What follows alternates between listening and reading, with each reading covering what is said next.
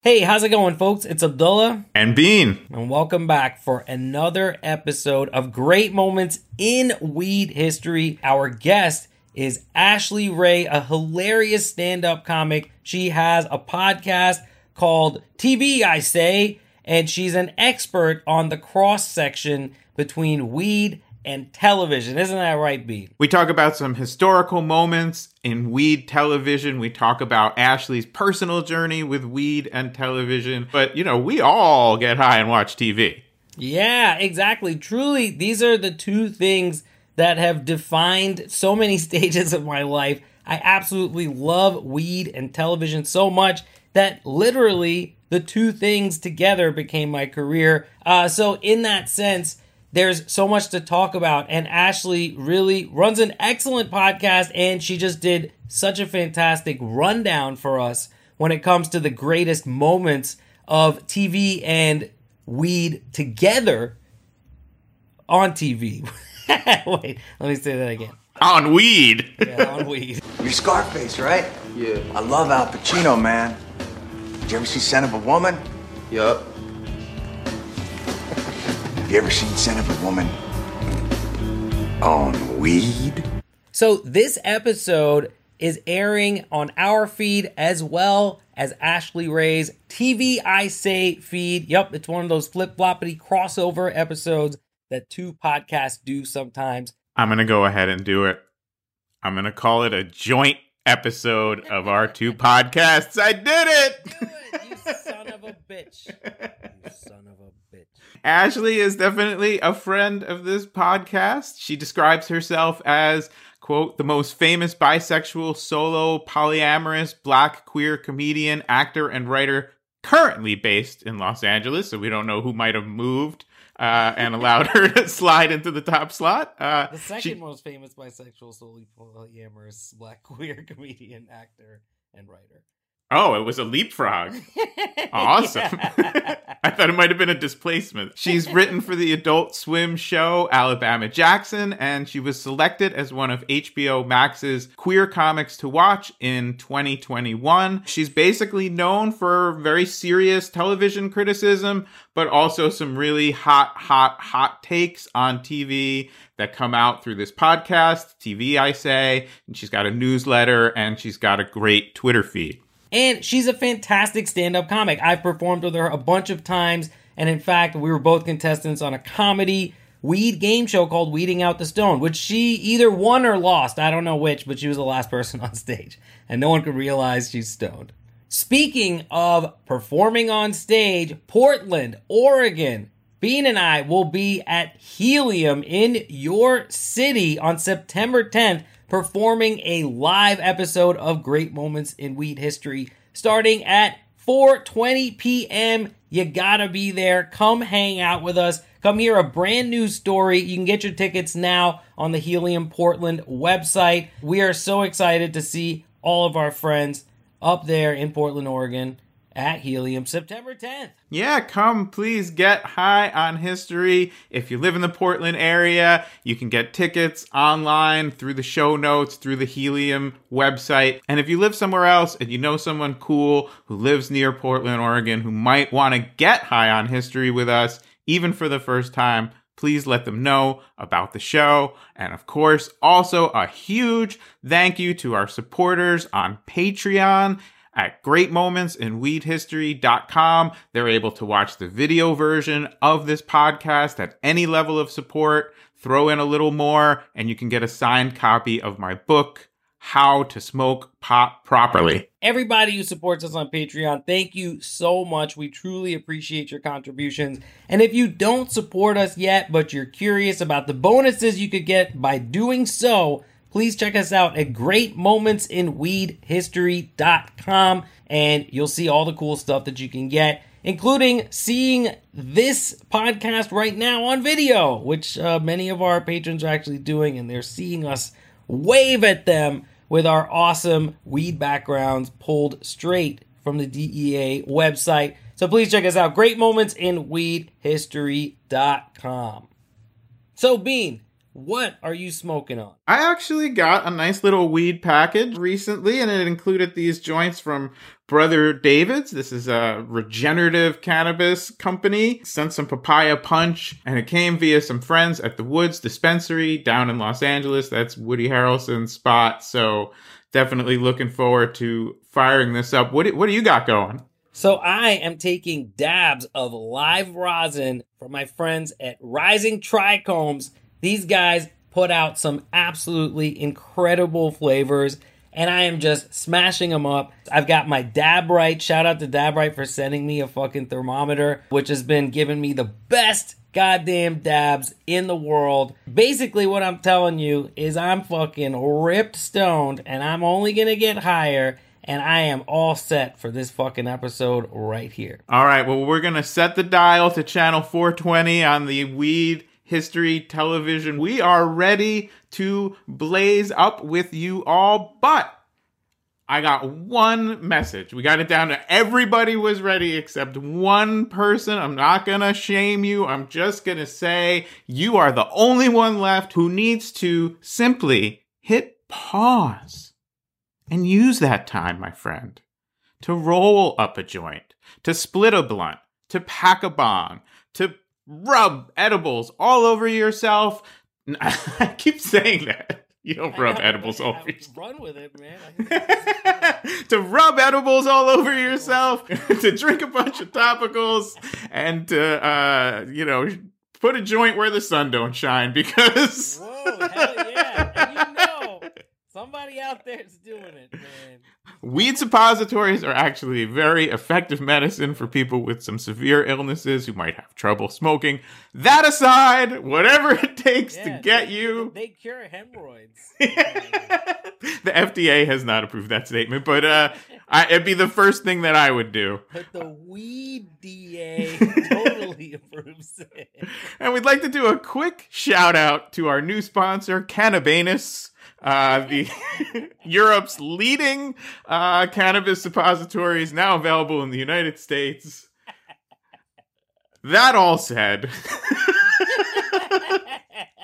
Who said this show was losing its edge? Who the fuck said it? We're still we're as relevant as ever. We're out here wilding for your pleasure, man. yes, a little potty humor, some solid medical advice, and an indelible promise that when you are ready We'll be ready. for another Great great moment in weed history. TV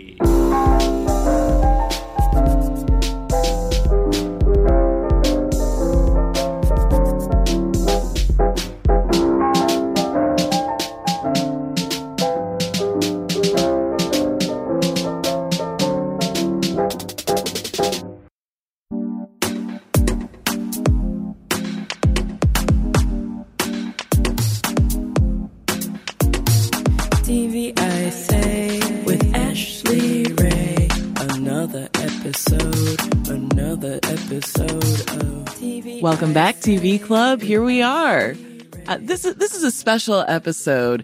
You know, it is Labor Day weekend, a big weekend for TV. At least for me, I I spend that whole four days just in front of my TV, watching everything I've been missing. And I imagine you want to do the same thing. So today we have a special episode for Labor Day weekend. I am going to share with you some of my favorite moments in weed TV history. Uh, and I'm joined by the crew from Great Moments in Weed History to do that. Abdullah Saeed and David Bienenstock. If you are a stoner, you know them. And you know that that obviously I am a, a cannabis connoisseur, a fan of the plant. I make that very clear in my content. But David and Abdullah, they are the real experts. David, you may know as the former editor of High Times. Uh, he wrote the book How to Smoke Weed Properly. And Abdullah, obviously, is the pioneer of weed television. If there's anything on TV with weed, it is because of that man and the work he did over at Vice. So the two of them are joining me to talk about our favorite weed moments in TV history or our favorite TV moments in weed history. Either way, it's both of them.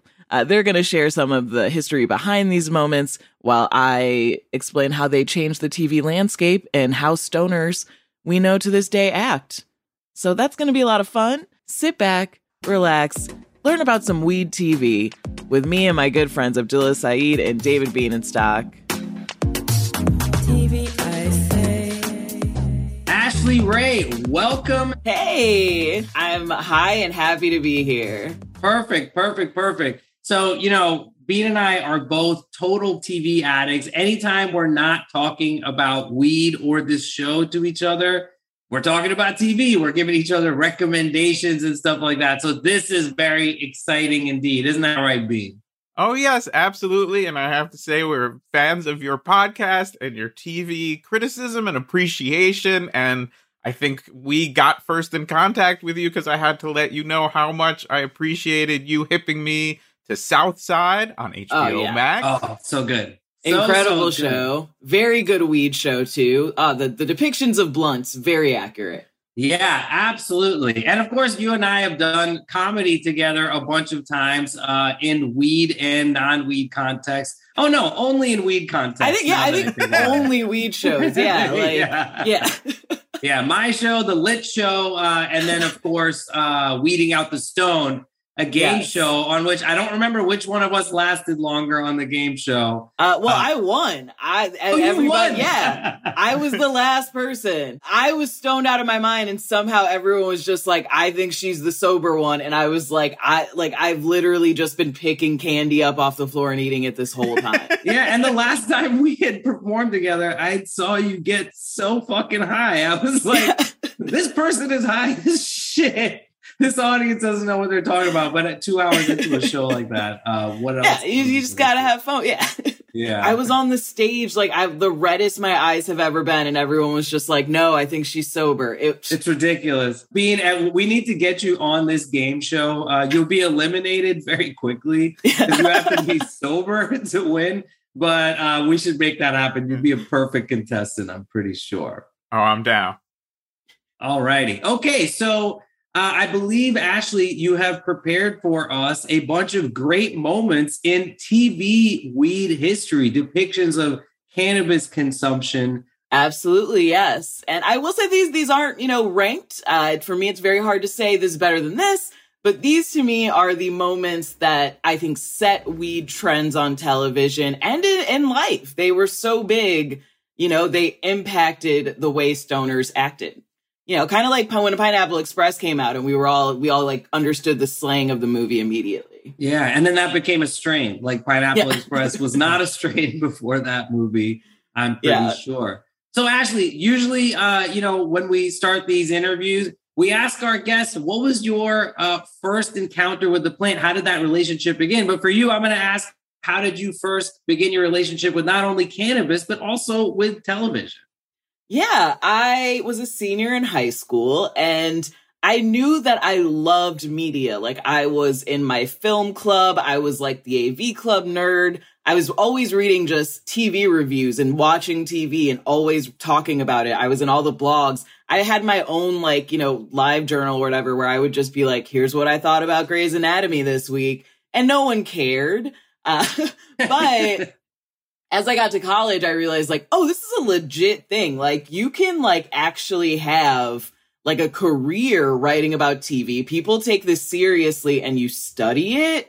And I did, uh, I, my major was uh, the history of black television. So basically for two years, I just locked myself in a library with like hard to find black TV, uh, like Julia, the first show to star a black woman as the lead. And I just was literally just hunkered down like with VHS tapes of like Amen and, you know, 227. And I obviously, to get through that much TV, you need weed. You just, it's, it has to go together. And for me, I think it was that I noticed with weed, it helps me slow down and really take in details and the story and think in different ways. Uh, because without that, I'll just watch an episode of TV and be like, okay, yeah, there's your A plot, your B plot, I get it. But when I'm stoned, it's like, okay, wait, this is doing something more, something I can write, you know, 1200 words about. Oh yeah, it is a match made in heaven, isn't that right, B?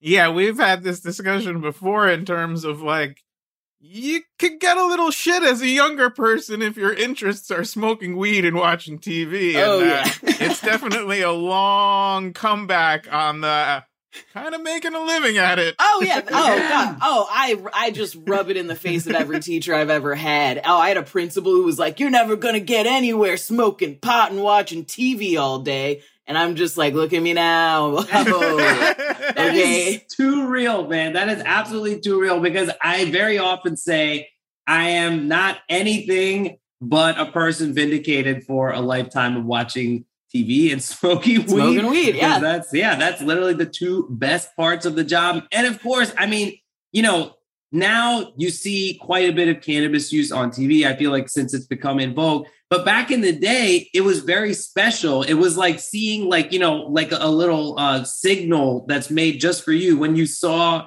a positive cannabis Yeah. reference on TV. Um, so with that, uh, shall we get into our list? Let's go.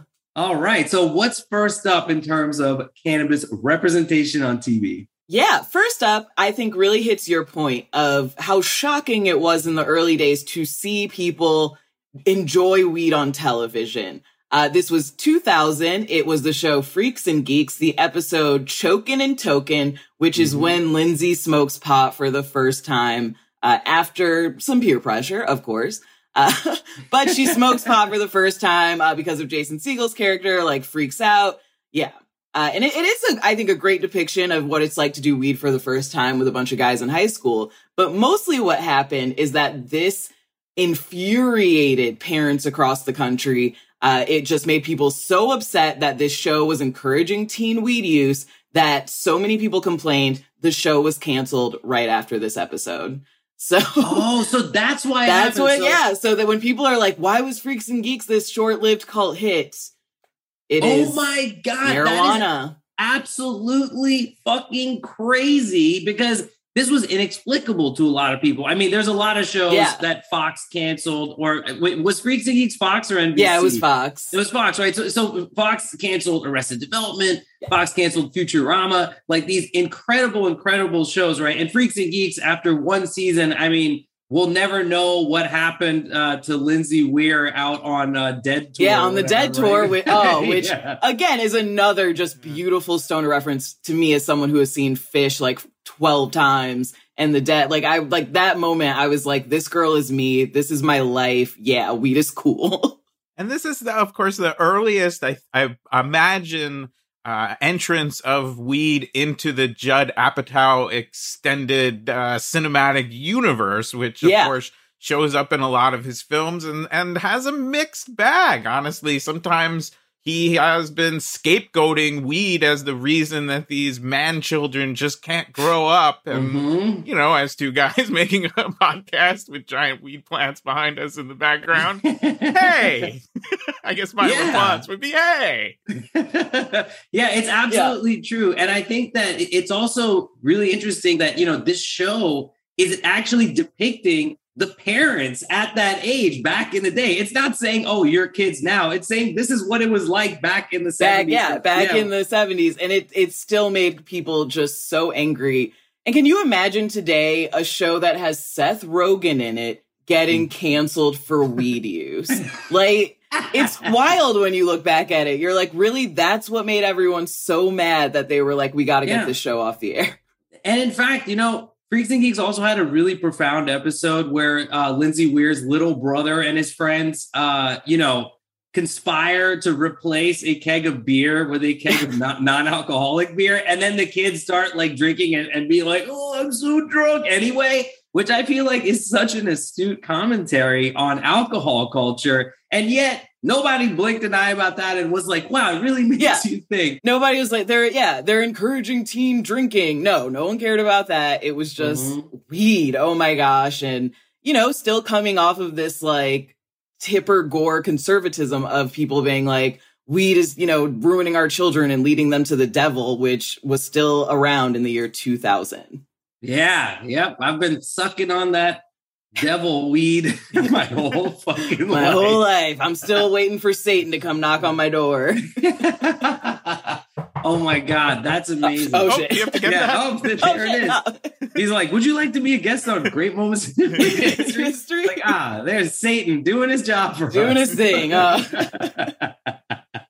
and so, for you as a kid, how did that? Uh, how did that moment resonate? I mean, this was around. Yeah. were starting to get high, right? Oh uh, yeah, a little before, like around this time, I was I was like ten years old, and I started smoking pot at twelve. So I will say the impact on me was that probably it was like it was the show. Okay, maybe all those angry parents were right because I did watch it, and I was like, this is cool. I relate to this girl. I want to explore and have fun, and I you know I feel that same yearning of like my life is so boring. And you know, one day I was at school, I was in the school play, and my friend's older sister was like, We're gonna go to McDonald's before rehearsal. You wanna ride with us? And of course, they pulled like a pipe out, and I was just like, Oh my God. Oh, It's my, it's just, I was like, yeah, I was like, it's just like Lindsay. And it was like one of the same kind of like those glass pipes. I was like, this is it. This, it's my time. And I remember smoking. I got a McFlurry and it was the best McFlurry I've ever had in my life. Well, I, kn- I know that particular McDonald's, and they actually Uh, have It- incre- oh, incredible. that one, McFlurries. that It's specific one, definitely oh, not yeah. the weed. Yeah, yeah, no. no, they, they put MSG in that McFlurry. machine. yeah, yeah. That specific one on Harrison and Rockford, Illinois, they nail this. Mhm, yeah. But you know, it, it is really amazing to start off with this fact because I think that ever since Judd Apatow's explosion in comedy, you know, he's just like he is the comedy guy now. A lot of people have now glorified that origin story, be like, ah, brilliant, but canceled, you know. But this isn't Yeah. like Cop Rocks or some other like ridiculous fucking show, right? This is Yeah. like one of the greatest fucking shows of all And time. yeah. It was canceled after a season, and now we know why. This is Yeah, a huge of weed. mystery solve. and it, it, it also it, yeah it, it's it's just wild it's yeah it, it was straight up weed and i think as we get into the other stuff on the list you'll see it all comes from kind of this apatow inspiration on television. Like that did open a door for people to be like okay we should talk about weed. It can be funny. It doesn't always have to be serious and terrifying. Yeah. the the real opposite end of this you know i when we when we discussed this episode i said you know we really this is great moments. We want to talk about great moments on tv but there is this long tradition of very special episodes. Yes uh, that are yeah. you know the extension essentially of this reefer madness strain of media depictions of cannabis. And so to see it in such a similar setting high school kids you know experimentation but to not have Yeah. that big moralistic uh yeah there was no shame. It was just the first realistic depiction of some high school stoners just regular kids. It wasn't uh, you mentioned like the kind of terror and moralistic side. Uh i think a few years before this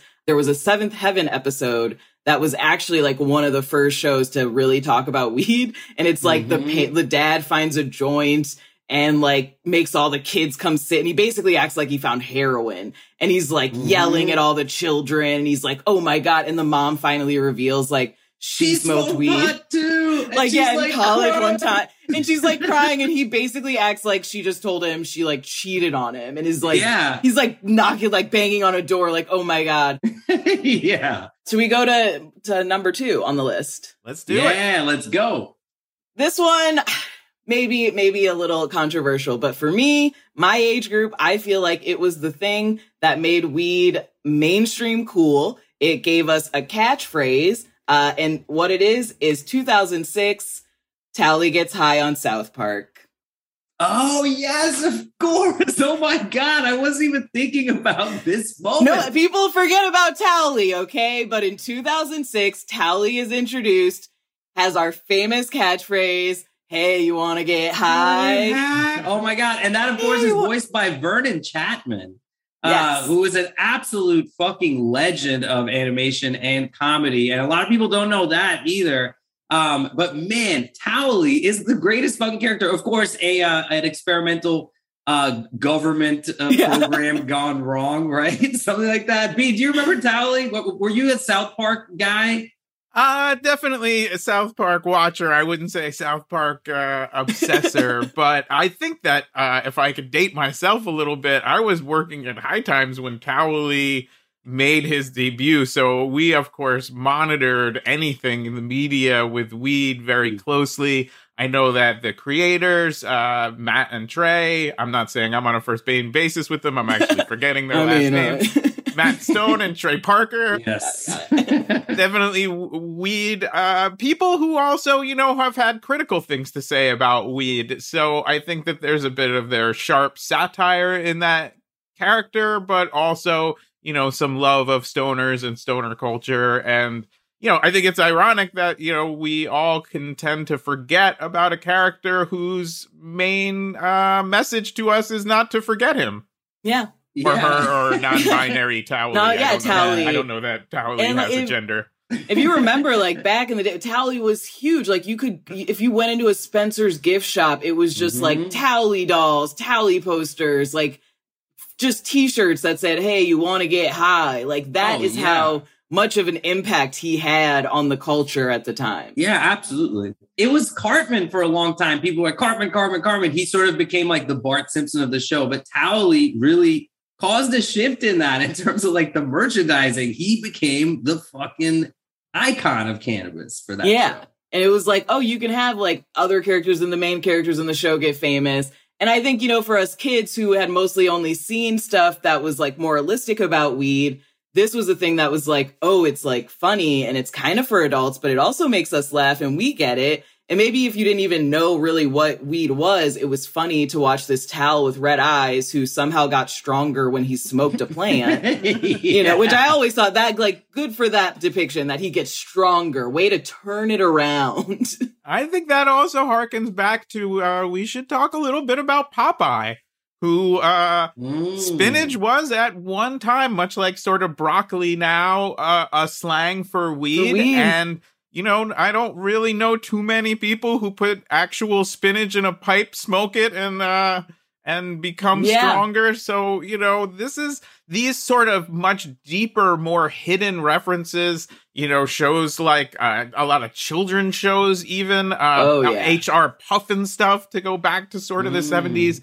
70s. People had been sneaking these references in, a wink and a nod. Uh, Puff the Magic Dragon. Yeah, yeah. yeah, Yeah, Puff the Magic then- Dragon really toed that line about as far. oh as yeah, as far as he could go. And then Uh, Towelie was just like, no, yeah, this is this it's here. Like this is an Yeah. animated show for adults, but we know kids watch it, and this is a stoner character. Yeah. And you know, a really wonderful thing about the scenes with Towelie is that a lot of them were very true to life about sitting around and getting high because he would, they would just be like these kind of quiet moments where it's like he'd be like saying like wow isn't that profound or weird it's like whoa you know what i mean and i feel like rather than being like oh we're stupid now it's like there's so many depictions of being high that actually seem like they're depicting being drunk. And in this case it was like it really hit it on the head. And that was what was so funny about it is that getting high is like it's not like a oh my god we're crazy and there's music. It's like usually like we're doing this in secret. We're trying to keep a low profile and we're just Yeah. like vibing you know?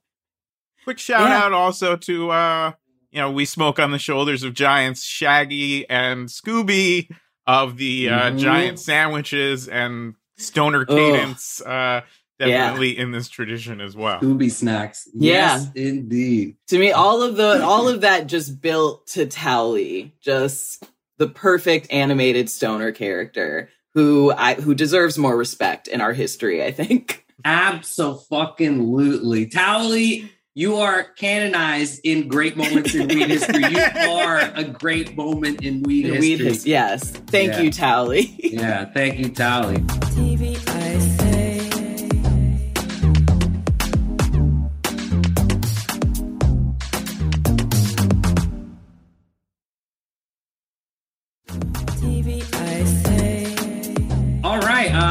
let's keep going this is incredible Yes. Next on the list, uh, which we have already mentioned a bit, uh, 2012 High Maintenance debuts, the web series. Uh, and finally, we see that shows about weed can be very artistic and highbrow. Mhm, oh my indeed. goodness. Yes, people realize it's not just giggles and laughs with stoners, but we can actually have very deep interior lives. Yeah, absolutely. And of course, I, I was a I was a small character on High Maintenance, one of the many many people who plays a part in that world. I was very honored to do so. Uh, ben and I met around that time because I was writing the Weediquette column, and you know he was doing the web series, and we met. And I actually have the uh, rare, uh, auspicious honor of taking the first dab on that show, which I believe ends up being the first dab like on TV, right? Uh, yeah. I did take that dab. Uh, shout out my uh, long lost friend Rabbit, who was the first guy to ever dab me out. Who came by? We had Snic Barnes pieces on set. Uh, th- there was we had some real deal fucking props on there that were made by like legit glass artists. Uh, it was a good time. I mean, that's another thing I love about the show. Not only was it like we want to do this interesting depiction of stoners, but they really did want to bring in real stoners, real people in the community who made things and did cool things that, you know, real stoners watching would be like, oh my gosh, him, yeah. And that, I Mhm. always love that about it. Yeah, absolutely. So my first interaction with the show was again working at High Times. We would get, you know, emails and messages about anything to do with weed that was in the media. And, you know, I gotta say, you'd get I, I got an email, hey, there's this web series about uh weed delivery in New York, and just have been you know, have run at that football so many times, thinking maybe this will be the one that's good. Maybe this will be the one that's not just patently embarrassing, both as a depiction of our culture and as a as a work of art. Yeah. and you know, with some trepidation, hit click, watched what I think was either the first or the second episode, and literally did the thing where Yeah. I said, "Hey, everybody." Hey, entire staff Mhm. of High Times Magazine, come here, watch this. And we had a really kind of a profound experience of like, oh, it, as you said, they put the high and highbrow. You know, that show is beautiful Yeah. on its own terms. I, I hope they use that on a poster at some point. Puts the high and highbrow. God, oh, come on. And I just remember sending a uh, email to Ben and Katja and saying basically like, this is as good as you probably think and hope it is. And I, I, you know, we, the full power vested in us as a weird uh, weed magazine, you, you fucking did it. And to see it grow from uh, a completely independent web series all Yeah. the way to multiple seasons on HBO. and good seasons because Yeah. not every web series makes that jump. I know personally, I was one of those kids who was like, when the web series came out, I hosted viewing parties in my apartment with like bongs and everything with all my stoner friends. When I heard it was going to HBO, I was like, um, I was, I liked this before it was cool. Like, what? Mhm. Oh, wow. Now it's going to go mainstream and not be as good. Fun fact, you know, Ben was really inspired by uh, the opening vignettes on Six Feet Under, where you would see, you know, something's coming, right? You know, someone's going to die, but you don't know how it's going to happen. It's a new character every time. So, High Maintenance, the television series, has that same sort of, uh, you know, uh, like structure to it, where you start off with a stranger, right? And you know, you're like, oh, okay, what's going on here? There's these people just living their lives in New York.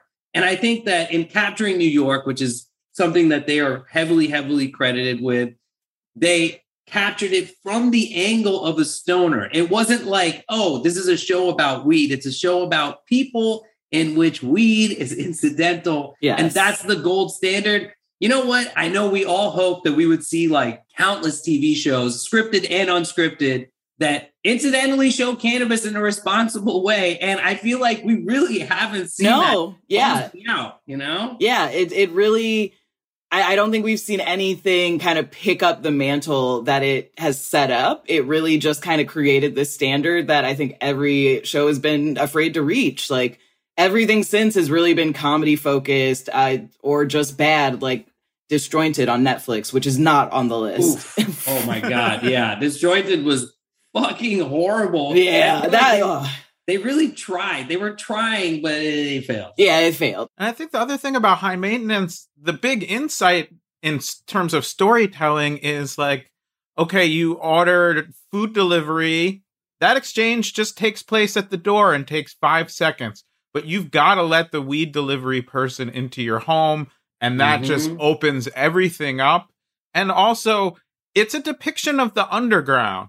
You know, and, and throughout the entire series, everything that the guy, the the delivery person, is doing is outside the law, against the law, but they resisted that urge to turn it into weeds, to turn it into Yeah. ever Mhm. escalating uh let's raise the stakes and all of a sudden the DEA is, you know, flying helicopters over this guy on his bicycle and it's like yes, that's a big part of the underground world of cannabis commerce and those stories need to be told but it's dishonest to force that narrative onto somebody when really they're just driving around on a bicycle making people happy and fulfilling an economic role that has been pushed to the margin so i always just really respected them for showing the kindness of a person Yeah. So when you see that in the show, it's like it's just like yes, these are the moments of weed life that we want to talk about. Similar Yeah. to like sitting around and waxing poetic with Towelie, you know, Yeah. like being happy to see your weed delivery guy. I mean, that is Uh, just too fucking real. yeah. Oh, by the way, shout out MJ Delivery, our, Oh, oh yeah. sponsor. Are they a Yeah. sponsor? I love MJ. They're my favorite delivery company. No Oh. kidding, that's awesome. Yeah. They did a whole profile on me. oh what? That's amazing. They Yeah. really, and you know, my interaction with them, Nathaniel, shout out my delivery guy. He came up, you know, it was a little more like DoorDash because we are in California, but he said, What's up? I was very happy Oh. to see him. He was super supportive. He was like, You good, man? How's it going? So glad to give you this weed. It Yeah. was a very positive interaction. MJ is so cool. always positive. They actually come to your door. They actually like talk to you. The other ones are just like, come to my car, take this, show me. I don't want to talk to you, and they drive away. But Mhm. MJ is always like, hey, how you doing? Got any plans? Ready to get high? It's the best. And best of all, you can use promo code Great Moments, all one word, for a discount on your first, second, and third order from HeyMJ.com. That's MJ Delivery. Thanks for supporting our podcast. Oh yeah. Yeah, Uh, H E Y E M J A Y dot com. Promo Yes. code Great Moments. All. Uh, and they have the Mochi Gelato I like back, so check that out. Hell yeah! Oh wow, perfect. What an organic ad. Yeah. Who knew? Really, I I literally order from MJ every day. They're my yeah my favorite delivery company. That's fucking amazing. yeah. Okay, awesome. Let's uh let's keep. Let, it us go to the next one. Yeah. Uh, which again you have mentioned, uh, and I was I was a little like, do I put it on the list? But it is weeds. Uh, Mm. and I had to include it, even though it is your kind of stereotypical crime weed show. It was the first show that showed women could be in charge of cannabis. It was the Mm. first show that said, you know, here is a black woman uh, who like is the plug, who is the one in Mhm. charge. You know, Heylia was the one who actually ran everything, and Yep. really, you know, Nancy was annoying and didn't know what she was doing. Yeah. But it was the first show that really showed a black woman in the hood, like creating her own business, being smart about it. And for that, I love it. Nancy Botwin's an interesting character because it's like a average white mom in America can sort of identify with this person who is engaging with cannabis. And I think those avatars are really important. So even though this show did not resist the urge that Bean was talking about, and there was a drug tunnel, and like that was the Yeah, show. and oh my, yeah, it gets so crazy and like. Also, Nancy never like smokes pot in the show. Mhm. Like, we never really see actual weed users except for uh, Kevin Nealon's character. And he just is like a dumb idiot every time he smokes. Like, he smokes and turns into like Winnie the Pooh and takes his pants off and just wants to eat honey. Like, it's ridiculous. Yeah. This was a divisive show, I think, in Weed World because it started off as like, oh, look, uh, you know, here's this widow who's sort of desperate, right? And this is prohibition days. So you Yeah. can really lean into the kind of illegal, illicit, uh, you know, corner of this as opposed to, you know, now, like, obviously, like, disjointed is maybe in some ways like the kind of weird spiritual successor to that Yeah. yeah, like it's very true that it was a family, a black family operation, right? I forget the name of the actor and the character, but the Uh, guy before Yeah, the guy, uh, the the like nephew of my, yeah, uh, Haley's nephew. I can't remember his name. Yeah, the handsome son of a bitch. Yeah, He hot has- guy. Yeah, super hot guy. He has a crush on Nancy, and it's like that's why it's working that way. And Haley is like, "Oh, you're just putting, you know, you're risking your own life because you think she's pretty." And and it's like it it was very like grounded. They weren't like, "There's a gun on the table." And, Yeah. it's like security camera. Like, who is it? You right. know? And even when they did try, like they had U turn the like gangster who like you know is up against Haley a bit, but even that like mostly just turns into a funny thing. Like it wasn't Mm-hmm. terrifying black people with drugs. And I think that this gets into like, you know, it seems to me like there's the kernel of a show and then executives descend.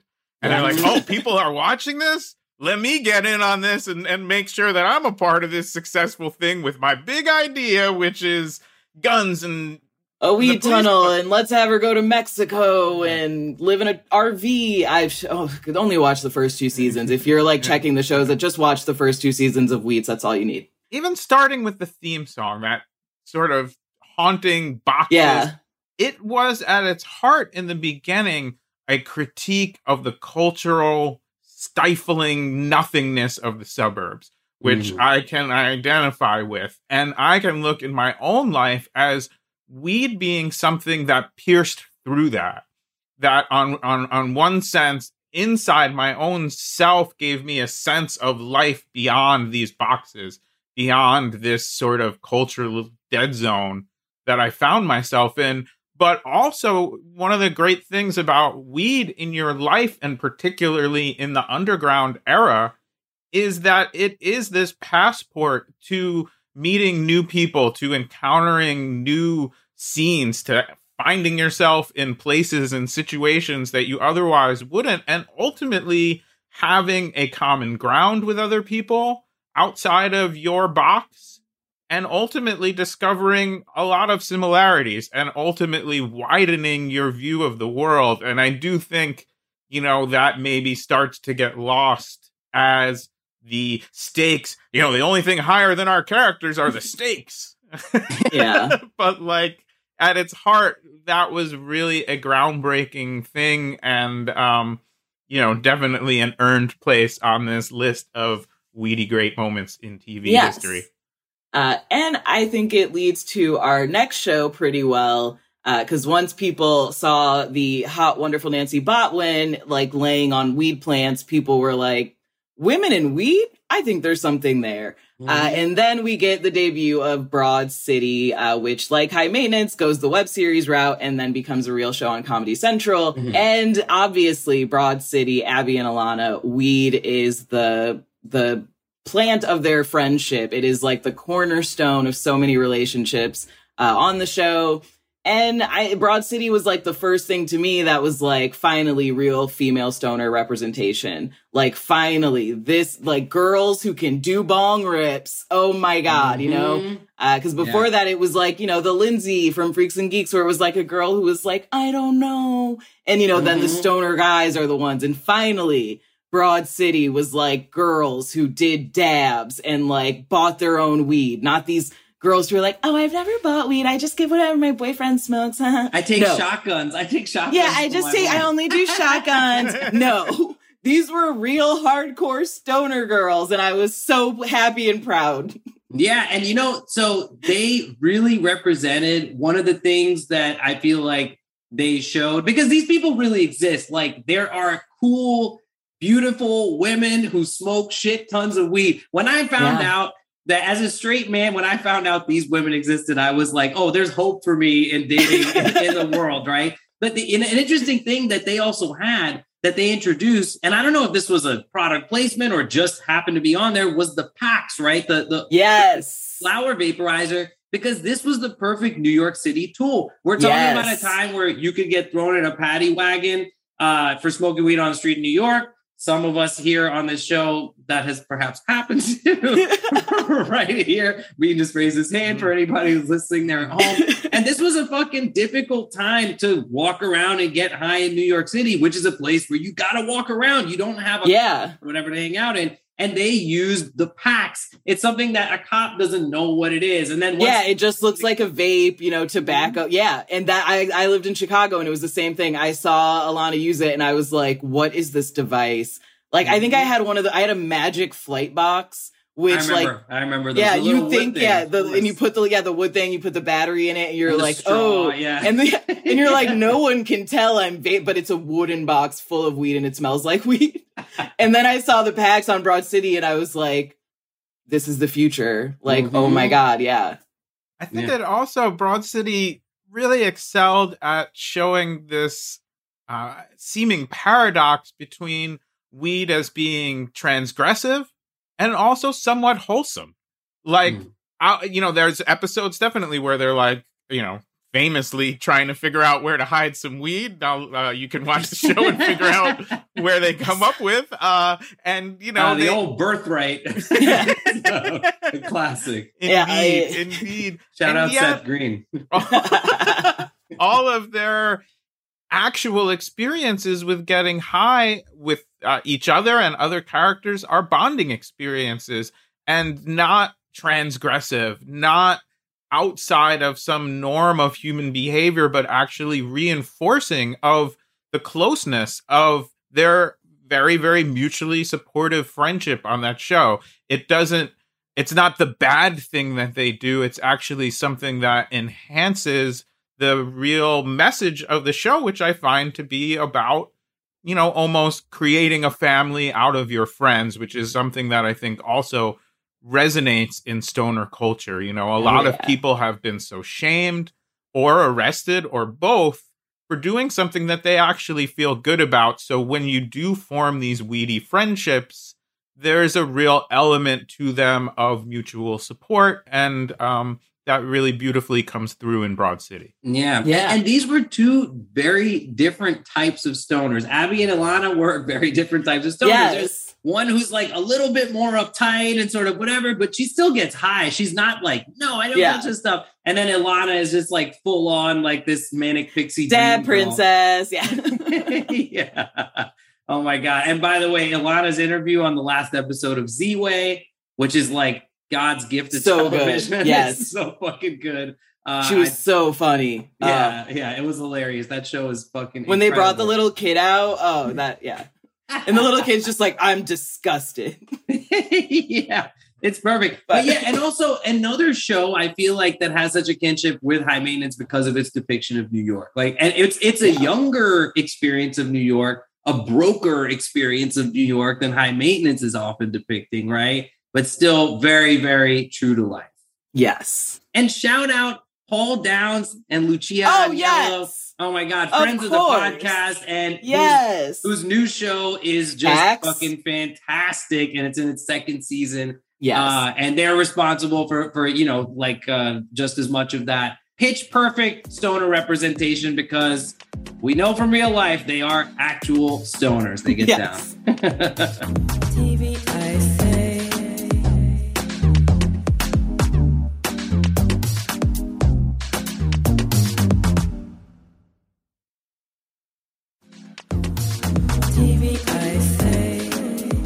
Next on the list, I had to give it to the boys, Workaholics. hmm Workaholics on Comedy Central. I feel that it really did solidify stoner humor in a brand new way that updated it, that made it current, that just like wasn't the same outdated stuff and references you heard back in the day about like munchies, but was really just weird, like weed alt comedy humor on Comedy Central.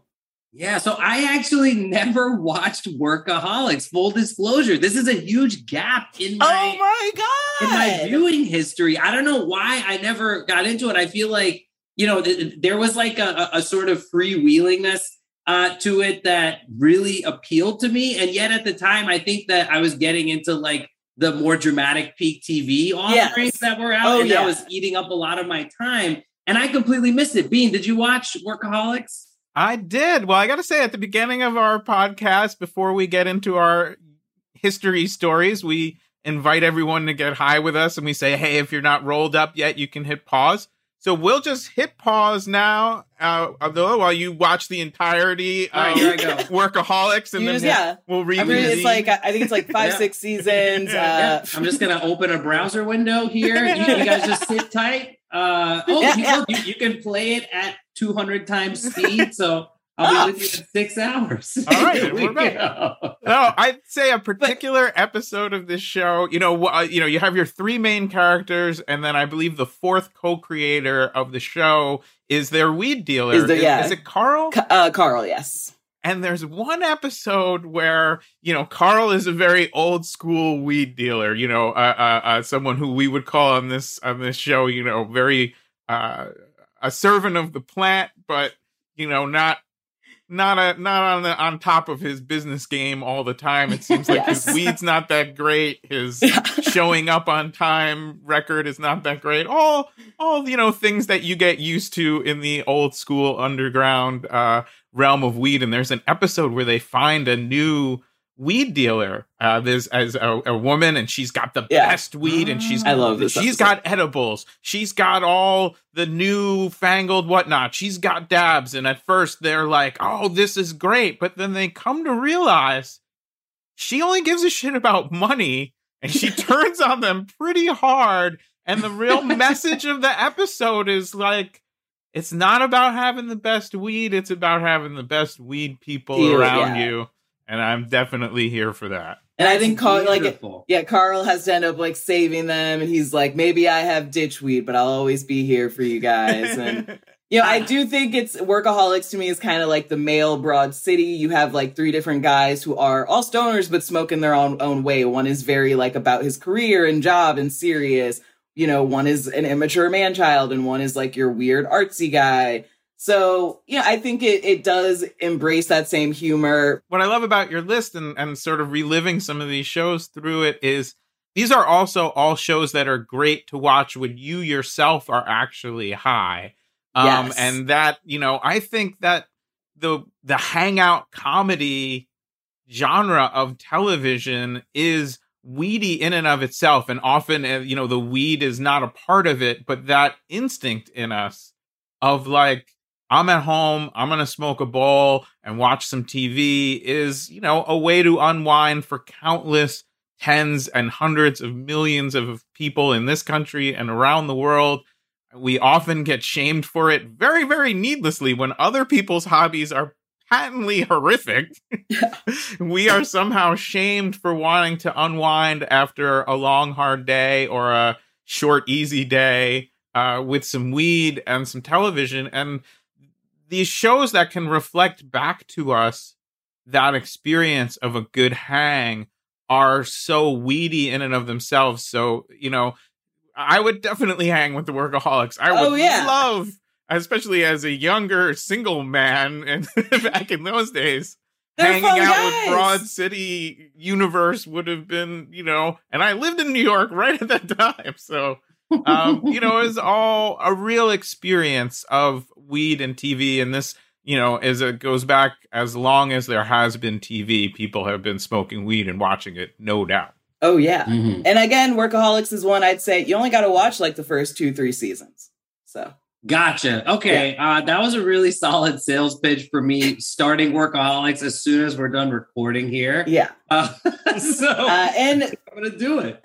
Next on the list, I'm going to say you keep setting me up really well with what you're saying. Because next on the list is a show that I say, I would say was a good hangout show. People didn't consider it a weed show. Oh, yeah. And then in its fourth season finale, we had a surprising reveal, and it's Insecure. At the Ah. end of season four of Insecure, Issa has like just discovered shocking information about her partner. She goes back home, and we see that she has this like balcony. She goes out and she pulls out a joint and starts smoking it. And when this happened, everyone freaked out. Everyone was like, what? We've never seen this in the show. Really? What? And you know, people, the people who made the show were like, well, yeah, you know, she smokes. We just, like you said, it wasn't a part of it, but like, you know, yeah. And then we finally got to this place where we were like, no, we should see black women smoke weed on TV. We should see black women who use weed as part of their self care. Uh, and so in the last season, it's fully embraced.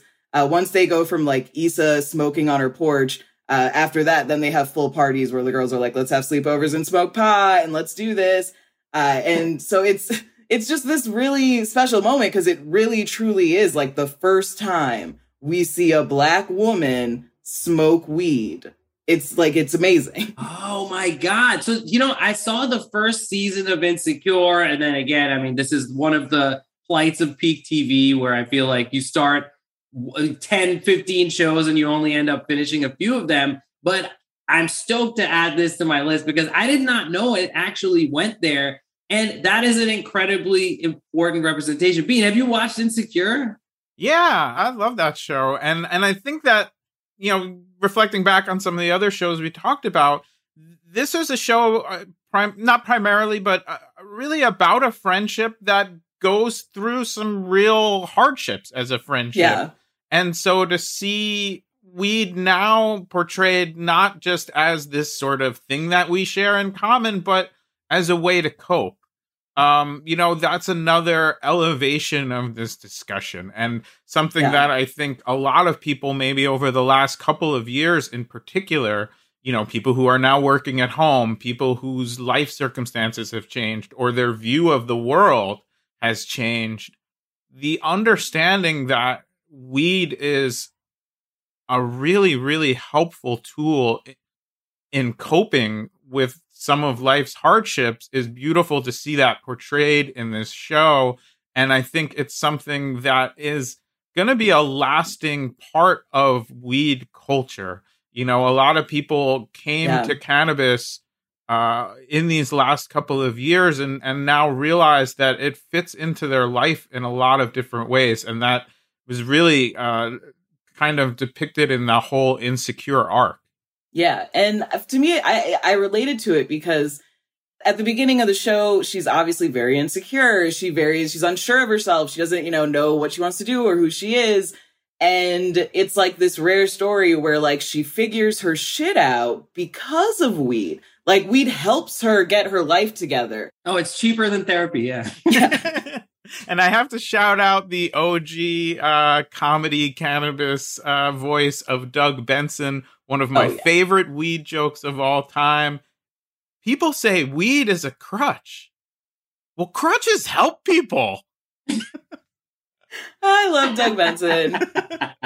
Shout out Doug Benson, getting Doug with a high. yes, That's getting our- Doug with high. That was like our favorite podcast appearance until this one. Until this one on TV, I say. I gotta say, yeah, man. But it's absolutely true, man. Okay, I, I'm so sold on watching the rest of Insecure. I have to pick it back up because I also love the idea that, you know, this is a really well-rounded character who you know so much more about before you see them using cannabis yeah, like it, it hammers it home that you don't have to be a cannabis person to use cannabis. There's like there's almost no such thing. There's just degrees to which people use cannabis. You know what I mean? exactly. It could be Yeah. sometimes. It could be every day. It could be every fucking ten minutes. Yeah. but it it- it's life medicine. I love the depiction. Yeah, and that was the kind of funny part of of like the response from audiences, like the people who I guess you know are a little hesitant on weed still were just like, "What? So she's a stoner now?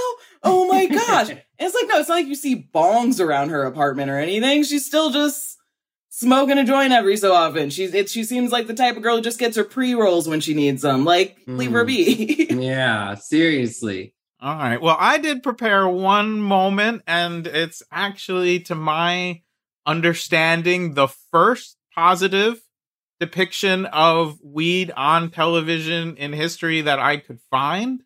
Um, and I think it also kind of shows how far we've come in this journey as a as a weed culture and as television culture. Uh, this goes back to 1961. Um, I'll preface this uh, by saying um, this goes back to 1961 and it involves the poet Allen Ginsberg, associated with the whole sort of beat generation of Kerouac and Neal Cassady. Um, and so in 1958, Neal Cassady, the sort of inspiration for these beat uh, poets and writers, was arrested for weed in giving, un- unfortunately, gave it to some undercover police and did two years in prison. This is their close friend. So this was a very personal issue to them. Um, and in 1961, Allen Ginsberg and Norman Mailer were booked to be on a talk show hosted by a guy named John Crosby on CBS TV. So this was a big show. And here's Ginsberg's description. I had lunch with Mailer before with the taping and said I'd like to bring up the subject of the decriminalization or legalization of marijuana. He said that it would be foolish because we'd never get anywhere with that. It would just be considered shocking. But I did say something about it when it came up on the program. Then Mailer chimed in and said that he had, quote, tried it somewhere and that it was all right. And then Crosby, the host, added that he had tried it in Africa safely. And we all came to this consensus that, in essence, you know, the emperor wears no clothes. This whole uh, crusade against weed is nonsense. Right after, immediately after this show aired, the FCC, the Federal Communications Commission, forced CBS to run a seven minute refutation of this entire program that was produced by the Narcotics Bureau that denounced the guests and the host of the show.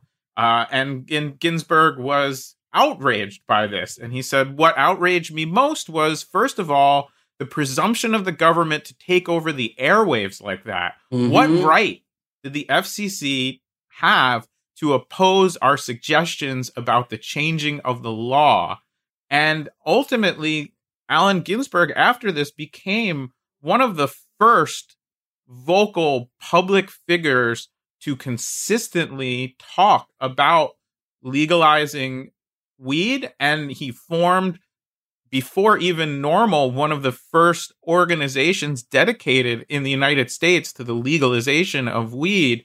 And really, that discussion that they started on this talk show is one that, you know, goes on to this day. Wow, that is absolutely incredible. You know, it's like yeah. we've been talking about scripted TV this whole time, and, and and this is like an unscripted moment. And I don't think we had, you know, relevant unscripted moments like that until decades later. And we're talking about like Sanjay Gupta. And then, of course, like, you know, we have to shout out our own show, Bong Appetit, which was watched by like nine people. You know, I mean, so not not quite. I was one of them. I bet you were. I bet you were. But yeah, are, are you, uh, Ashley? Are, are, are you familiar with Ginsberg, the Beat Generation? Like, oh yeah. Oh yeah. I love Howl. yeah. Lo- you know, love on the road. Jack. I mean, I, I love. That's another reason why I became, I think, such a big stoner in high school because I read like on the road, and I was like, these guys get it. You know, the freedom, the open mind, the open road, marijuana. Yeah, I love that. I love that the activism sort of began there. And it's true that we are a free speech democracy until the fascist fucks who actually run our country decide that we are not. And I think, you know, we see that to this day. And I mean, we see that accentuated to this day. You know what I mean? yeah, I can't. I don't think like we get. I mean, the only other live weed TV moment I can think of is like uh Conan and Seth Rogen, which is you know obviously when it's you know cool and popular, it's not like a political thing. Yeah, they weren't. They definitely weren't shattering any uh any new boundaries with that one. But it was cool. It was cool, and, and, you know, especially Conan being somebody who shaped stoner humor so much, not only with late night, but of course with his work on The Simpsons and everything. I mean, those are the stoneriest fucking characters ever, man. '90s Conan. I mean, come Oh. on, the masturbating bear, like Yeah, this is like the, the, the fucking Walker Texas Ranger lever. By the way, shout out my father in law, Albert S. Ruddy, co creator of Walker Texas Ranger. Did not Oh. know about Conan O'Brien's fucking Walker lever. I got to tell him about that, which is pretty cool. Um, so I have a moment picked out here, and it's less a singular moment and more a character, a character on a really fantastic show who incidentally smokes cannabis throughout the show. This is based on a real person who did incidentally smoke cannabis his entire life. Apparently, he really loved weed, though that is not the drug he's famous for. I'm talking, of course, about Pablo Escobar, who is portrayed by Wagner Mora. I, I think I'm pronouncing that right. Wagner Maura, Wagner Mora, something like that. But this guy just is an absolute amazing actor. And he just crushes his depiction of Pablo Escobar on the show Narcos, which is in like its 90th fucking season Yeah. now, uh, in like its 10th language, right? Which just became a massive phenomenon. But it started out, right, following the story of Pablo Escobar, who was this, you know, purveyor of cocaine for the entire world. If you did cocaine at any time between 1960 and 1980, it was probably Escobar cocaine or whatever the statistic is, right? But the interesting thing is that the real Pablo Escobar was a pothead. He sat around smoking weed all fucking day, oh, right? yeah. and, and he sold cocaine, right? And in the show, his character is just always rolling a joint or throwing one in his mouth or relighting a roach. He barely ever talks about it. I feel like there's one moment where he, he- he's like holed up, like in the place where he's eventually killed, you know, on the roofs of of, of Medellin, the rooftops of Medellin. Um, where he goes down and asks his guy for, he's like, "Do you have any papers? Because I'm I'm out of papers up here." And like he is always has a bag of weed. He's always rolling it up. He's he- he's just constantly puffing. And Pablo Escobar has been depicted many times in many films, and they never showed him smoking weed until Wagner Mora did it. And I, I gotta say that the incidental use of cannabis is what really scratches the itch for me. It really cuts against the old amotivational syndrome Yeah. uh, stereotype because you know uh, not not uh, advocating what he did, but I he mean, but- certainly uh, you know took a small business and and and built it. yeah. Okay, tell me weed slows you down. Come on. I know, seriously, man. And also just the enthusiasm he showed for it, and just like it was a very nuanced character. And this was just one of his things. It was not like, you know, it was not like a storyline. It was just a character trait. It was like a choice that, you know, the the character made in, in a lot of ways. And I think that that's really uh that that's one of my favorite and sort of like, you know, lesser known depictions of cannabis. Yeah, I like that. Yeah. Uh, you know, I actually, I did, when you were talking about live TV, I did think of just one other one that I, I do want to include because I want to give, you know, continued credit to funny women who smoke weed. Uh, and the first, like, depiction of someone on a reality TV show uh, smoking pot was actually Joan Rivers when she had her, like, short lived, hot, like, e Hollywood program about her life. There's Oh like a God. scene where her and her friend go get Botox. And in the like limo that drives them, they smoke weed, but they like don't show it, but like you see smoke. And then they're both just like stoned out of their minds, like getting this Botox. And then they go back home and she's like, I'm high. And it was like the first time on reality TV that people were like, they depicted her doing drugs. Oh my god, that's fucking amazing. So shout out to Joan Rivers, a Oh. bad bitch. Yeah, seriously, and just like one of the greatest fucking comedic minds in American history, I'm pretty sure. Also, uh, some irony in the fact that you can inject chemical weapons into your Yeah. own face, and that's Yeah, know, oh, they, de they show the. Botox. Oh, yeah, they show the needles in her face. They show all that stuff. Oh, but no, her like eating an edible lollipop and smoking a joint. We can't have that. No, no. Yeah. Wow, that is fucking insane. All right. Well, Ashley, this was an incredible list. Thank you so much. For anybody who's listening to this at, on our Great Moments in Weed history feed, please check out Ashley's podcast, TV I Say. You can find it wherever you find podcasts, and it is absolutely exceptional. Thank you so much for joining us on Great Moments in Weed history. Thank you. This was amazing. It is my favorite thing, weed and TV. Yeah, us too. TV I say. Well, that's the show, folks. Thanks so much for listening. And if you stuck around this long, please consider supporting us on Patreon. You can put five on it at greatmomentsinweedhistory.com. And that would really help us as we research, write, edit, and publish a new episode every Weedness Day. Great Moments in Weed History is written, produced, and performed by me, David Bienenstock, aka Bean. Special thanks to our sponsor, PAX. Go to pax.com and use promo code Great Moments, all one word, for a big discount at checkout.